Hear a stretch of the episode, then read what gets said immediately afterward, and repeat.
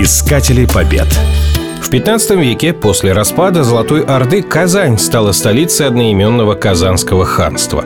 Его правители регулярно совершали набеги на русское царство, а свою столицу хранили и хорошо укрепляли.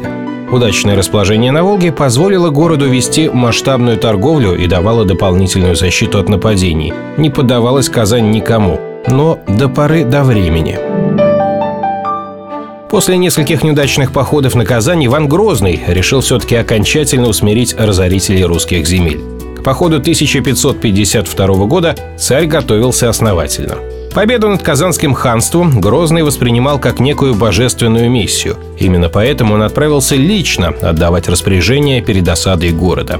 В этот раз было решено использовать все инженерно-технические достижения того времени – Поэтому наравне с военными героями Казанской миссии можно считать строителей. Под руководством инженера Ивана Вороткова на месте слияния реки Свияги и Волги была воздвигнута опорная крепость Свияжск. Ее построили в рекордно короткие сроки, меньше чем за месяц. Казань была окружена невероятным количеством траншей и окопов.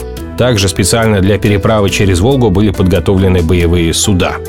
Казанцы старались помешать Ивану Грозному подойти близко к стенам города. Во время переправы хан Едигер выступил навстречу царским войскам, но передовые русские отряды смогли отразить нападение его почти десятитысячной армии. Это позволило спокойно завершить переправку войск и приступить к осаде. Для жителей Казани это была далеко не первая оборона города, так что они хорошо подготовились. В городе было вдоволь продовольствия, а многочисленные водоемы не дали бы умереть от жажды. Осада продолжалась 41 день. Казанцы пресекали постоянные подкопы и совершали героические вылазки, но они были обречены. Город окружила 150-тысячная армия, в распоряжении которой была мощная артиллерия. К тому же одной из ночей на помощь русским внезапно пришли донские казаки. Вид у войска был грозный. Свои одежды и головы они украсили птичьими перьями, и в отцветах костров смотрелись устрашающе.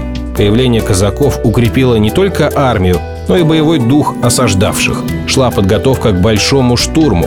После нескольких попыток в начале октября была, наконец, взорвана городская стена, и именно казаки первыми ринулись в бой. После многочисленных столкновений на улицах города столица ханства была взята. После победы в Казани все среднее Поволжье было присоединено к России, а донское казачество по распоряжению царя получило независимый статус. Искатели побед.